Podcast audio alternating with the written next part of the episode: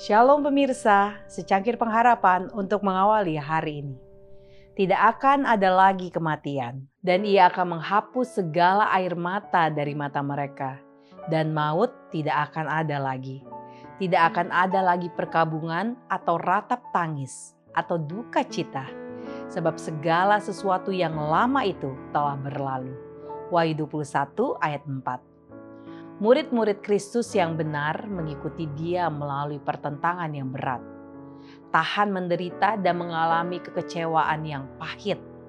Tetapi hal ini mengajarkan kepada mereka kesalahan dan bencana dosa, dan mereka terpimpin untuk memandang hal itu dengan kejijikan. Mengambil bagian dari penderitaan Kristus mereka ditentukan untuk mengambil bagian dari kemuliaannya. Dalam penglihatan yang suci, Nabi melihat kemenangan terakhir dari jemaat Allah yang sisa. Alfa dan Omega jilid 7 halaman 497. Rasa sakit tidak akan ada di dalam suasana surga. Tidak akan ada lagi air mata, tidak ada lagi iring-iringan ke pekuburan dan tidak ada lagi tanda-tanda kedukaan. Di dalam kota Allah, malam tidak ada lagi di sana. Tak seorang pun memerlukan atau menginginkan istirahat.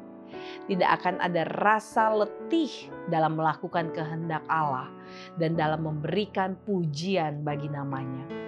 Kita akan selalu merasakan kesegaran pagi. Alfa dan Omega jilid 8 halaman 714.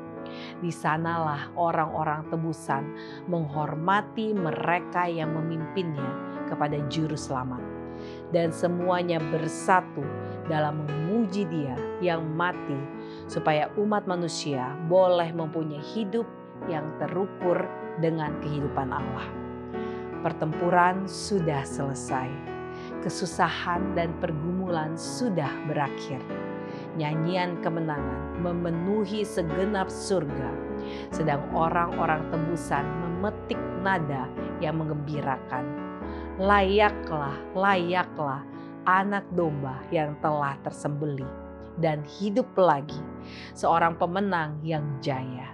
Alfa dan Omega jilid 7 halaman 507. Demikian renungan kita hari ini. Selalu mulai harimu dengan secangkir pengharapan.